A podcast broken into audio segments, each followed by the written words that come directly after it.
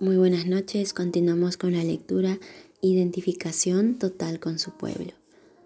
Para Moisés, la gloria de Dios debía brillar para el pueblo de Israel, aun cuando ellos no lo merecían.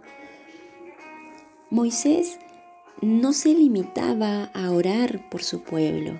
Vemos en él una identificación total con ellos aun cuando este pueblo era rebelde y por eso era difícil de sobrellevar.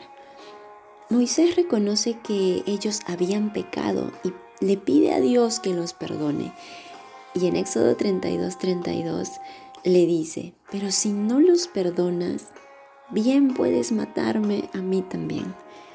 Con esto podemos ver ese gran compromiso que tiene Moisés con su pueblo. Su vida está ligada a la de ellos. Y el bien de su gente es su bien. Y si hay algo que les afecta, a Él le afecta.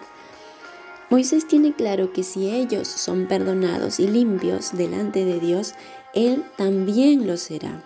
Y valdrá la pena vivir y seguir adelante. Pero también considera que si su pueblo está mal y fracasa, es su fracaso Moisés está listo para dar todo, incluso su vida, por la gente que lidera. Gracias a Dios, la historia de la iglesia está llena de testimonios de hombres y de mujeres que siguieron este ejemplo de Moisés. Y hoy quiero recordarte que tú y yo estamos llamados a ser luz. No es este mensaje solo para el liderazgo, sino para ti que estás escuchando. Porque cada vez que viene una ovejita de Dios a su redil, hay fiesta en los cielos. Y nosotros como hermanos tenemos que alegrarnos y darle una bienvenida a alguien nuevo o desearle un feliz cumpleaños a alguien que está cumpliendo años. Somos llamados para transmitir el amor de Dios.